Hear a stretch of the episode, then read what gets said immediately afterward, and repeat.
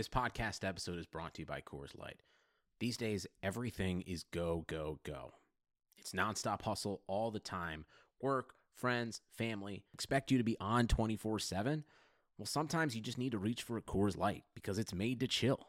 Coors Light is cold lagered, cold filtered, and cold packaged. It's as crisp and refreshing as the Colorado Rockies. It is literally made to chill. Coors Light is the one I choose when I need to unwind. So when you want to hit reset, reach for the beer that's made to chill. Get Coors Light in the new look delivered straight to your door with Drizly or Instacart. Celebrate responsibly. Coors Brewing Company, Golden, Colorado. Blue Wire. Tagovailoa fires to the end zone. Touchdown! Alabama wins! Elliott dodged the eye of this national championship win. A deep throw by Lawrence. A lot of contact. Justyn Ross broke free from it. He's down in the end zone. Touchdown, Clemson. Welcome into episode 51 of Press Pass. I'm Kayla Anderson alongside my co host Joshua Perry. Uh, Joshua, it was another really fun weekend in college football. I have to start by saying, because I know we ended the episode last week by saying whose teams would win this week. Obviously, your team won, Ohio State. My team came just short of winning and beating Oregon, Joshua. They they had a last minute field goal. Oregon did I, uh, that won was- them the game. I was up to watch the second. You were? that game. So yeah, I was sitting there, and I um. So we finished up the show, and then uh, a few of us went to get a bite to eat and a couple of drinks, and the game was on the TV, and so I was rooting for your team as we were watching it. I appreciate that. Yeah. Um, well, good day for you guys, and we're going to get to that in just a minute. I'm opening up with a new uh, top 10. There's been some shuffling again. It seems like every week now there's kind of a little bit of a change. So, starting off with a new number one this week, and that would be by no surprise. LSU coming in the top spot, 8 0 still, followed by Alabama that now slips to that two spot. Ohio State standing there at three, followed by Clemson. Uh, Penn State moving up, Florida at six, Oregon seven, Georgia eight, Utah at nine, and then Oklahoma falling to that 10 spot. So, my biggest question to you is Is LSU deserving of that top spot right now? Yeah, I I feel like you could give LSU that number one spot. I just, for the life of me, I, I can't understand why Ohio State is sitting at three though. I can't either. it- it's it's not you could point and I, people say it and people think the big ten is down and i understand it people don't think ohio state's truly been challenged even after the way that they exploded in the second half against wisconsin we'll get to that but to me it's just the way they've been winning games none of them have been close not one game has been No. close there's not been a single question about whether they would win a game or not and um, I, I just don't know after watching that performance specifically against the best defense statistically in America, how Ohio State was able to pull away, especially running the ball in the second half, that you would say they're not the at least the second best team behind LSU. To me, Alabama's best win right now is Duke, and it's not a great win. and um, you know, just for the sake of conversation too, I know there's a lot of SEC teams that are ranked, but I think a lot of them are standing on their preseason laurels and, and conference perception overall because we got a lot of pretenders. I, I think Auburn uh, still sitting at 16 or whatever they are is a little bit egregious to me because I don't think they're very good. Texas A&M was ranked too long early on this year. Um, I think Florida's still pretending they just haven't had that true challenge except for LSU, which is a top ranked team. So obviously they're not going to fall very far. And Georgia uh, had a tight game with Notre Dame, and Notre Dame got the brakes beat off of them by a Michigan team who a lot of people were, were extremely down on. That game wasn't close. So um, I've got a lot of questions about that conference. And for Alabama to be sitting up there at number two, I think a lot of that is just off of the name because Ohio State's looked like the better team. Yeah, I think things are just starting to get really interesting. And obviously, we'll see what happens with Alabama. They have a bye week and then obviously taking on LSU. So that should be interesting.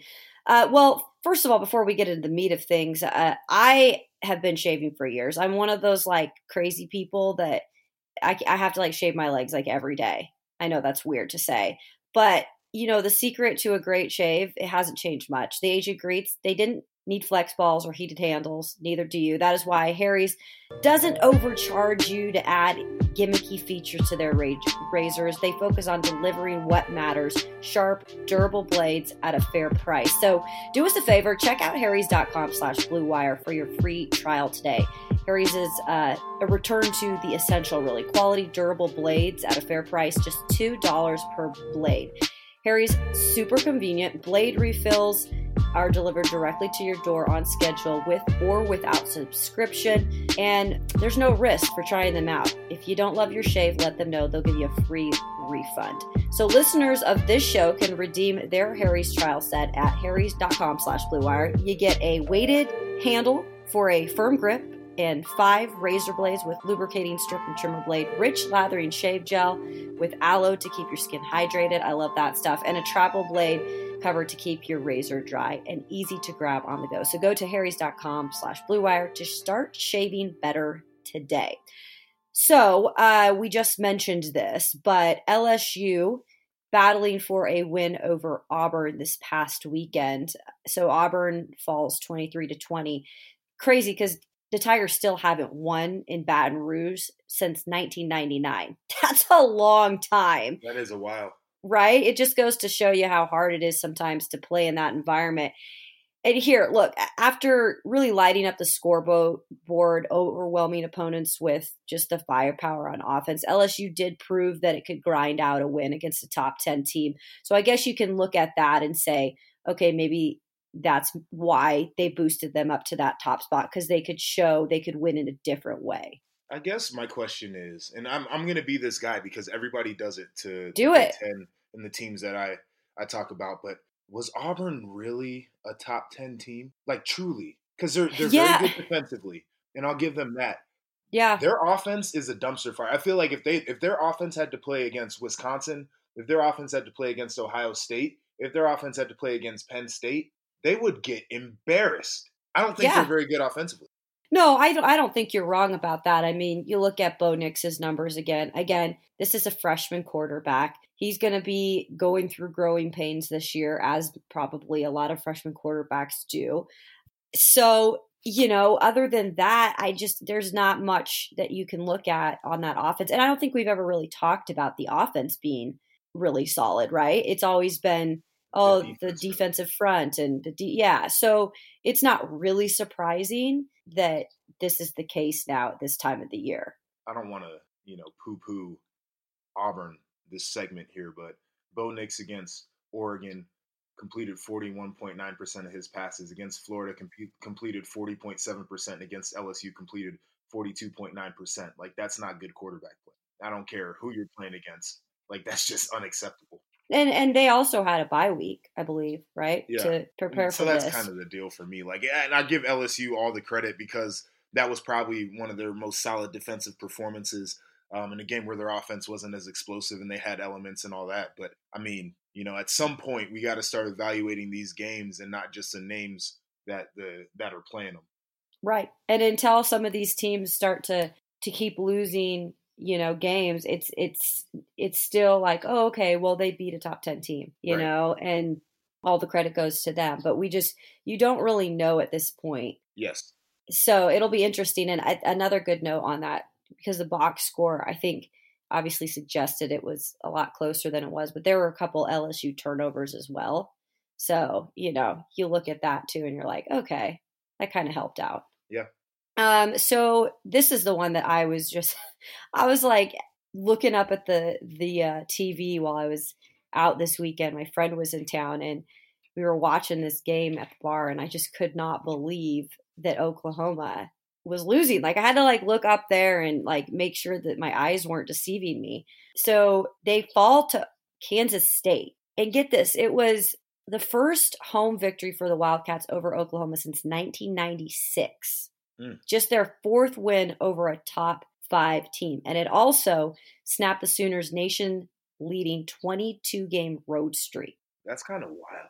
Yeah. I mean, that's how dominant like Oklahoma has been um, in terms of the Big 12. But I mean, in, in, when you look at this game, were you as shocked as I was, or am I just no, yeah, no, giving them more credit than what they deserve? I was shocked. I uh, I think Oklahoma was uh, one of the best teams in my estimation, and I, I thought that they would be susceptible to a uh, a bigger power within their conference. But Kansas State, absolutely, that was a surprising result to me. And it, I just, I don't know because I wasn't fully locked into that game because we had some Yeah. games on in that same window. I just don't know where it fell apart because when you look at the stat line and you look at the last, well, really the fourth quarter uh, for Oklahoma, they're clearly, clearly the better team. But it just, oh like, yeah. I don't know where that game went wrong for them. Well, it was too late. I mean, here's the thing the Sooners had mistakes in this one. And when you make that many mistakes, like, yeah, everybody can try to come back, and some teams succeed at doing that, which the Sooners almost did. They had two turnovers, they had a ton of costly penalties, and then they had two of their defensive guys, their leaders, ejected. Or, sorry, one of them. So, you know, you have all these little things that start to add up in a game like that. And Oklahoma is not one of those team that's invincible, you know. So Right. you have a day like this and things start to add up, and then all of a sudden you find yourself in a hole real quick.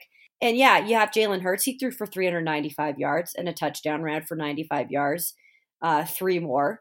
But it, at the same time, you can't just put it all on him. And when you make mistakes as a team, you're susceptible to, to losing. Yeah, you're 100% right with that. And, you know, you look at a lot of times the offensive stats and in a loss like this, they don't truly tell the story because it is a full team game. And I think truly this was also um, one of the times where we saw this new Alex Grinch defense kind of take a step back and uh, Yeah. look a little bit less than average uh, because to me, they haven't been. You know, uh, a great defense. They've been a good defense this year, and that's all you need when you're at Oklahoma with the way they can score points. But yeah, I mean Saturday they were they were a less than good defense, and it really showed how vulnerable it can make that team. Is that a thing where now that they have a loss, and I'm talking about Oklahoma, is that one of those things where you kind of just count them out at this point? Or do you think a one loss Big 12 team like Oklahoma can still be a playoff contender? You know what the issue is? The issue to me is how many one loss teams are still sitting there. And I know I that know. you know some of these teams still have to play each other, and a lot can happen. But this one loss conversation right now is really really hard to have, especially when you consider that you've got in the top five, those are all undefeated teams, and then you know if you really Yeah. want to take it there, Minnesota still hasn't lost a game, and Yeah. they've got a chance to win a few games. You know, like it's hard to have that conversation about which one loss has an opportunity when we're still really dealing with six no loss teams from Power Five conferences that can still make a little bit of noise toward the end of the year here. So the answer to your question is yes, but Yeah. I think all of these one loss teams kind of have an opportunity, but you got to just, you know, play the rest of the game, see how things shake out. You probably need a couple other teams to lose some games uh, for you to really have a shot. But, you know, late in the season, it's worse. But, you know, 2014, I was a one loss team. We made it. So, Yep. No, and, and here's the other thing. Then you you look at the conference too, Joshua, oh, absolutely. and like you saw what happened to Texas. yes. I mean, are you serious? So now they're not even in the top 25. Oh, no. So you start to argue like now, like who even in the Big 12 is worth a damn? Yeah, well, and that's that was the other thing too. Like we go back to this this conversation about preseason rankings. I believe Texas was uh, preseason number ten, and that's Yeah. why they're able to hang around with the two losses they had, and one was to LSU. Oh my gosh, a great loss, and the other one was to Oklahoma. Oh my gosh, a great loss.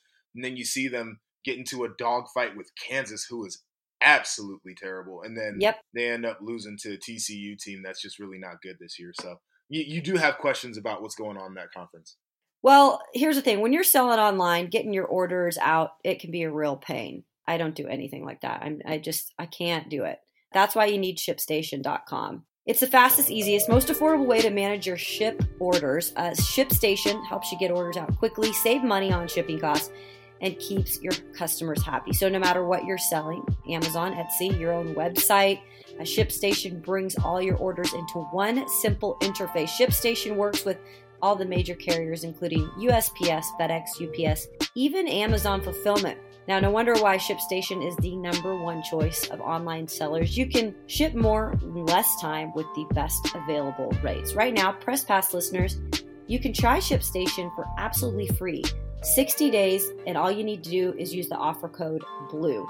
That's absolutely no risk. You can start your free trial without even entering your credit card info. Just visit shipstation.com, click on that microphone at the top of the homepage, type in blue, that is shipstation.com, enter the offer code blue, shipstation.com, make ship happen. So this weekend, you got to really uh, see some good games. And I don't mean good games in the way that they were close, but good no. games in the way that you kind of really started to see what was going on with a few of these teams, starting with Ohio State. Uh, it continues to be a theme here that they are pounding teams. Uh, they're taking care of business, and I don't really think there should be many questions about this team at this point, regardless of if you think they've played a hard schedule not or not, because you could look at Alabama and say they've not played a hard schedule, and look at them; they've they've stayed in the top spots.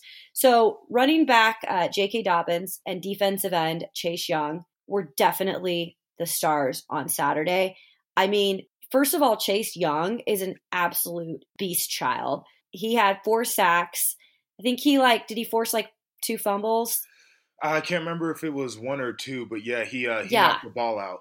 I mean, this guy's like ins- eh, this guy is insane, Joshua. Like, how much fun is it to watch this dude? And I'm I'm really proud of him just because I know the the character that he has. Yeah, too. like just a genuinely really really good guy who is probably the best defender in America and maybe the best overall player in America. I make an argument that he is. Mm-hmm. Just on a quick aside, you know, talk about Justin Fields and his performances this year, and they've, you know, he's been that Heisman conversation. J.K. Dobbins proved in that game that he was the best running back in the Big Ten, potentially yeah. best in America. And Chase Young, obviously, the way that he played, you got three guys on that team who are legit Heisman contenders. But if you're Ohio State, you got to think that if you truly want to bring the Heisman Trophy back to Columbus, you got to go on a campaign for one of your offensive players because regardless of how good Chase Young is, nationally, a defensive player doesn't have a chance to win that award. Yeah, that's but can you can you tell me this? Why why is that a thing? Because in my opinion, when I have looked at the Heisman winners over the past few years, you might as well just make it the Heisman quarterback race. Yeah, it's it's interesting, right? I, I don't but I don't really agree with it. Why are we saying then in that what because that's what history has shown us that you can only really win it because, you know, that's who gets the most love. I mean, I don't know if it should really come down to that. Why don't why can't why can't the mold be broken? Well, and I I I truly don't understand, but I do. Because if I read you Jalen Hurts' stats from this weekend, 390 yards passing and 95 on the ground and four total touchdowns, it's a lot. And he touches the ball every play, so he has the ability to do that. J.K. Dobbins was probably the best offensive player in that game, Ohio State versus Wisconsin. He had 163 yards and two touchdowns. It doesn't sound as explosive and as exciting as, you know, almost 400 through the air and another 95 on the ground and four touchdowns. If I tell you Chase Young, you know, his sack total, four sacks and, you know, five TFLs and a forced fumble, that's like throwing for 700 yards in a game. But four and five and one aren't very exciting numbers compared to 400. And it's just, I think it's just the way we think about the stats and not necessarily how 163 yards on the ground is is more impactful than 163 through the air or that four sacks is more impactful than 400 yards passing. And until we can start thinking about stats for what they truly mean in the context of a game, I don't think people are going to give running backs and defensive players and wide receivers as much credit as they deserve. You know what I always look at, and I know this is not the way to look at it, but I always think of things differently because I cover both college football and the NFL. I always think of it like this. Like I go back and I look at some of the Heisman winners over the years, and I know we're only strictly talking about college, clearly, when you're winning the Heisman. But I always like to go beyond that. And I'm I like to go back and say, oh, yeah, he won the Heisman. But what exactly is he doing in the NFL now? Sure. Uh, nothing. Sure. Like it's I know that's not the way you you look at it when you vote for the Heisman, but I always like to go back and do it cuz I always am like, oh, "Okay, well, he might have been a good college player and that's great." But like in in the in the full scheme of things, don't we always want to see those good college players go on and have like good NFL careers? Isn't that Yeah. kind of the I dream? think I think like the award truly because I, I get where you're going with this because I think for example once Dwayne Haskins gets in a stable situation in an offense with a head coach and a coordinator that truly want to develop his skill set and put him in a place where he can succeed, I think he'll be a great pro. oh yeah, And in saying that, he was third in the Heisman voting. He had probably some of the best stats, but he wasn't the most exciting college football quarterback to watch a year ago.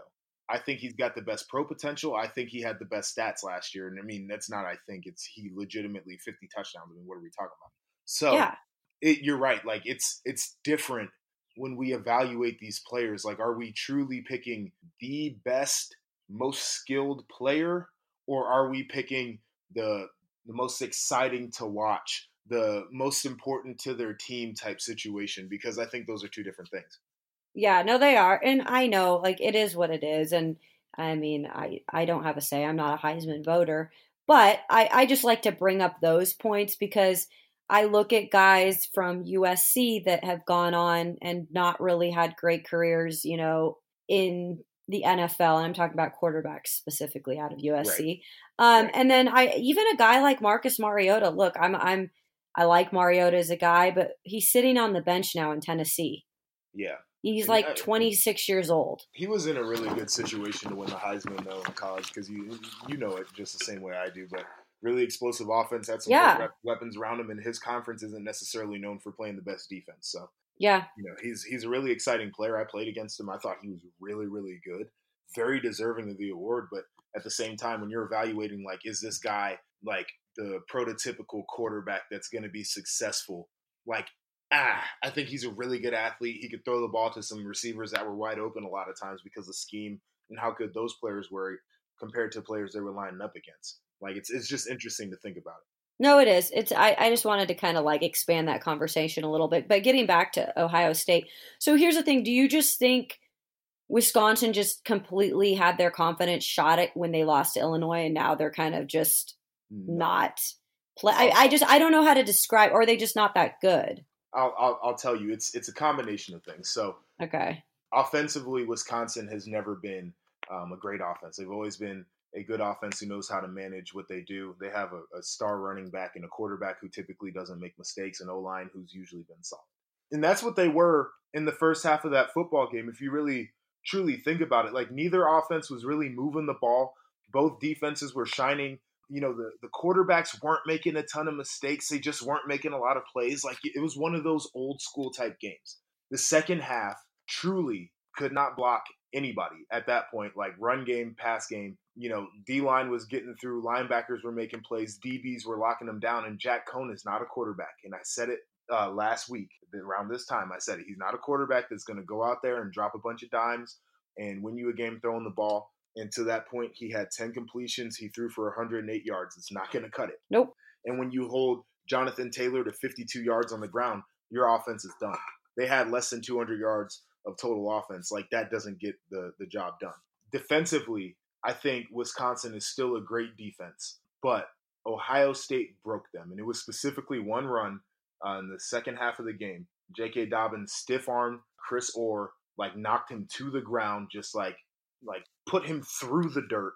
And then at the end of the play, he stiff armed somebody else in the back end of their defense, and it's demoralizing to get stiff armed like that. But also, Oh yeah. it was a gain of like 10 or 15 yards and that doesn't happen to wisconsin at all and you look at what ohio state did like 264 on the ground wisconsin doesn't allow you to do that and so i think ohio state just wore them down and wore them down to the point where they wanted no more in that game and i think we can do two things is number one we can say you have to evaluate wisconsin against a performance against a top team but you have to take it with a grain of salt because I think Ohio State does this to just about anybody outside of the the top five in America.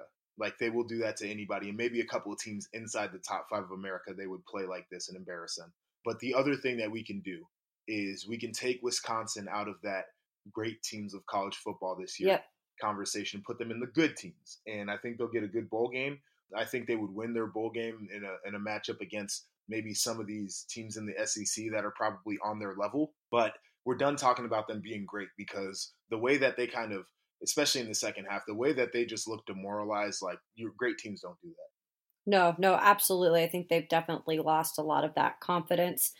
A, a team that's gained confidence, yeah. Joshua, is definitely, and I know you don't like talking about them, but I don't either for some reason.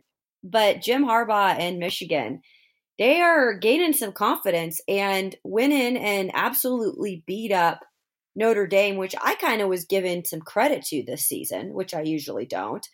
And for any, if anything, this this has given Jim Harbaugh, you know, the the boost he needed, this team the boost they needed heading into November.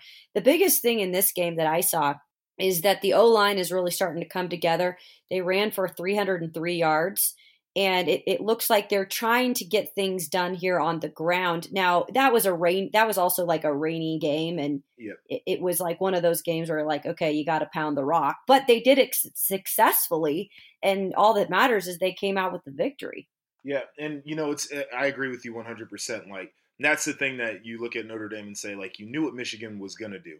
You knew what they had mm-hmm. to do. They had to run the ball because their quarterback number one is not um, an elite quarterback. But number two, no. like, it was a monsoon. Like there's no other option except for run the damn ball. So yep, they they wore them down. I thought Notre Dame was susceptible. I didn't think they were this susceptible. I thought it was another situation where we compared them to how they played against Georgia and how close that game was. And we gave them a lot of laurels based off of that. Well, now we realize Georgia's not the team we thought they were. Clearly, Notre Dame's not. And and so here we are evaluating. I think Michigan has improved, but again, like they got blown out in a game against Wisconsin. Then they got in a game with Illinois, who Illinois is going to be a bowl eligible team this year. Um, they're playing with so much momentum right now, but gave up 25 points in one quarter to them. And then you come out here against the Notre Dame team who has played well, but you you always had questions about how good of a team they really were, and they steamrolled them. But what do you take away from that estimation? Like, how do you truly evaluate this game for Michigan? And so, to me, 45 points is hard to do in a game. It's hard to blow anybody out in a game. It's hard to run for as many yards as they did in a game. So I give them all the credit for that. But I'll be curious because Shea hasn't thrown the ball very well, and and you know the rain and everything. I understand how that plays into it.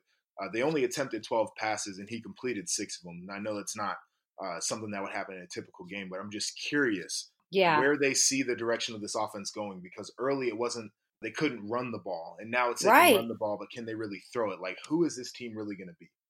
yeah it's it, it's it's like they're they're getting better but at the same time it's always kind of changing and keeping you like questioning like you said what is the real identity what what i do wonder though is i don't know when you play so obviously the big rivalry game at the end of uh, the regular season michigan and ohio state when you play a team that's your rival don't you want your rival to be at their best because you want to say you beat that Michigan team when it, it was its best. So at this point, do you kind of root for Michigan to continue to roll so that Ohio State is going to play the best Michigan team that it can play?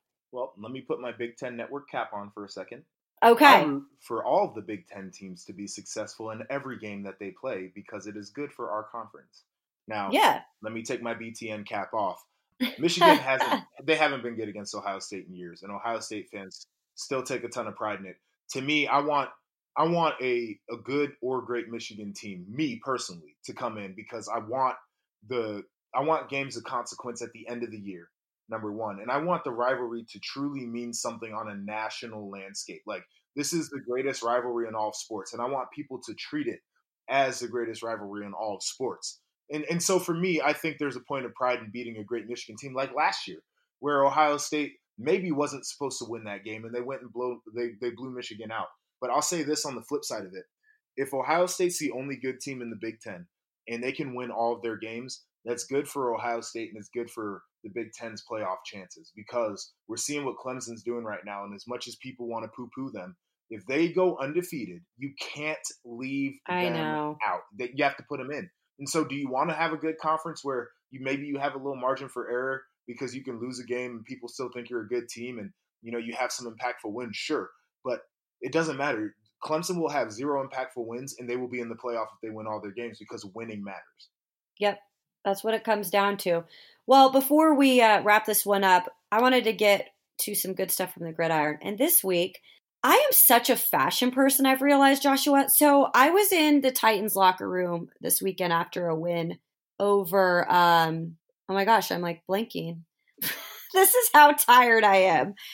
Um, so the Titans get a win this weekend, and I'm in the locker room, and I've got my um The like my black on, like my uh, like all black, you know, because it was just like one of those cloudy ga- days, and I decided though I needed like a little bit of pop of style, so I I got these new like leopard print boots. And so I had like the black going on with the leopard print boot, like just to make a pop. And I, I always take sense of style in the locker room and, and the titans always have they've got some great like style in there especially the secondary Sure. uh, always got the style going on i got like five compliments on my outfit joshua there you go. i mean i was like i'm really starting to feel like i've got the swag you know you know what? And you should embrace it. yeah Yeah. i did Our guy, Dave Holmes, tweeted me and said that I'm the best dressed guy on did he Yes. So I, I take pride in it too. You you know this, but I am a fashion guy. Like that is one thing that I, I want to look great every time I go out there to do my job. Dave Holmes gave me the thumbs up, so I really do appreciate that. But yeah, I mean, you you need to absolutely embrace the little pop of color. You know what I'm saying? Get your compliments on. Yeah, I always feel like in by the way, uh, Tennessee beat Tampa Bay. But anyway, when I always have to like I feel like I have to up my game in there. I'm so competitive in everything in life.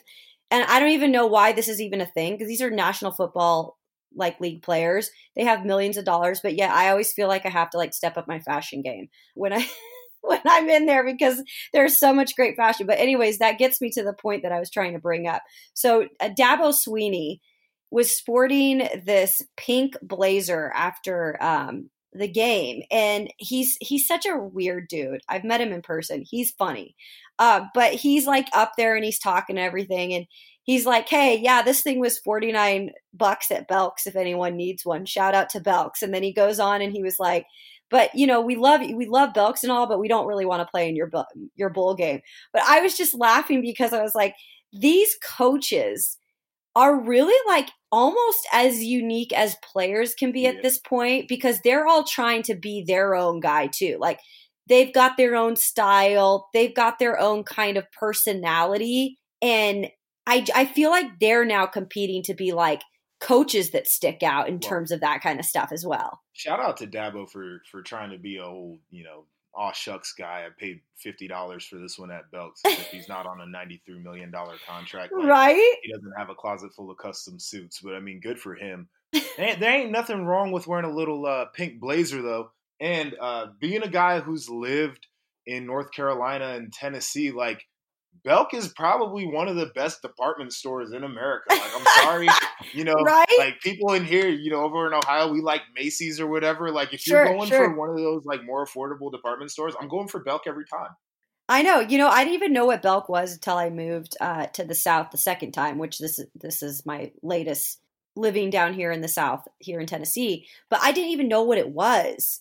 Oh, it's amazing. Yeah. Then they had the Belk Bowl, and I was like, oh, this is actually like a legit department store. So I thought that was funny. But then it brought me to I saw PJ Fleck um, on a post game, you know, some post game show, and he I started to realize does he wear that tie and like a buttoned up collar like for every game? He wears the tie, yeah, button up shirt, and then he has a pullover on Yeah. top of it every game. And uh, PJ also, I've noticed him a lot because being a fashion guy, PJ wears nothing but custom suits. And every press conference he does during the week, he's custom suited top to bottom. You know, Ryan Day's thing, which I've noticed, is either a, a quarter zip like pullover type situation, Yep. or he wears a collared shirt and a vest, uh, like a zip up vest over top. Yep. PJ is full top to bottom custom suit every time he goes into the presser. And he, I mean, he's so confident. He wears it like a champ. And I, I do appreciate that. Yeah, no, I just think it's funny because I think sometimes we forget like coaches have their own kind of swag too. And yes. the guy that makes me the guy that sticks out the most to me, and I don't know if you'd call this swag, but it definitely like is embedded in our history, is Jim Tressel. Yes. And the Yes. sweater, right? Yeah. Absolutely. Well, I it's mean- like it's like Bill Belichick wearing a, a daggone sweatshirt, a cutoff, on the Exact a sideline. cut off hoodie. It's Yep. it's their it goes with their personality. It's who these people are. Yeah. So as much as we we always give like players credit for, you know, their their outfits and kind of their style, I got to kind of give the coaches a little bit of credit for going out there cuz I mean, if I were a coach, I'd definitely probably like have my own thing. You know how I'd be. I'd be out there suited and booted. Oh yeah, you would be. For every game. Uh, well, that's a wrap on episode 51 of Press Pass. So, Joshua, we, uh, I know that you've been busy on social media, especially Twitter, and it, like weekends, you're just always on there and Yes. interacting with the fans and everything. So, if the people want to go and follow you on social, where do they go? They can go to at RIP underscore JEP. I'm having we're this is the best time of the year for some Twitter conversations too, because you know we're getting games of consequences, getting late in the season. We're figuring out opinions about teams and conferences. If you guys have any questions, if you have any comments about any of the games, and specifically SEC, Big Ten, I watch a lot of those, but even national games, ACC, Pac-12, Big, tweet me. Let's let's talk about it. Let's have a conversation. tweet him start a, i mean even start like a little bit of a riff i'm all for it because those are like the best ones Absolutely. uh, you can go and follow me at, at kayla anderson tv also if you have not subscribed to press pass go ahead and do it you just click on itunes you type in press pass you subscribe and then if you're there you might as well give us a rate and review and it's five stars if you could hear that that's my dog in the background by the way um, don't mind him. He's 90 years old and still going. Um, and we'll still be going next weekend with another episode of Press Pass. But for now, enjoy a, a good weekend of college football and good luck to your guys' teams. For the ones who get going when the going gets tough, and the ones who know we're tougher together. For the Pathfinders breaking new ground, Grainger offers supplies and solutions for every industry, as well as fast access to experts and 24 7 customer support. Because we know you have people depending on you, so you can always depend on us. Call, clickgranger.com, or just stop by. Grainger, for the ones who get it done.